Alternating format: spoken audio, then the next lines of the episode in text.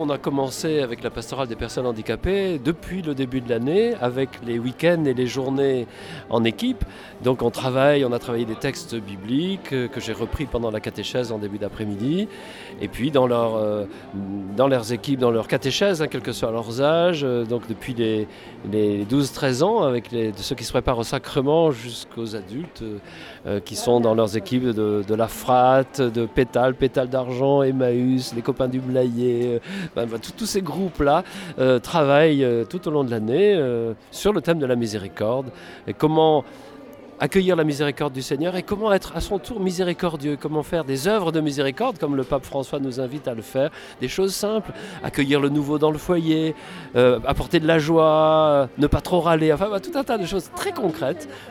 qu'ils essayent de trouver. Et, et vraiment c'est une année formidable pour ça parce que ça nous fait découvrir des choses de l'Évangile.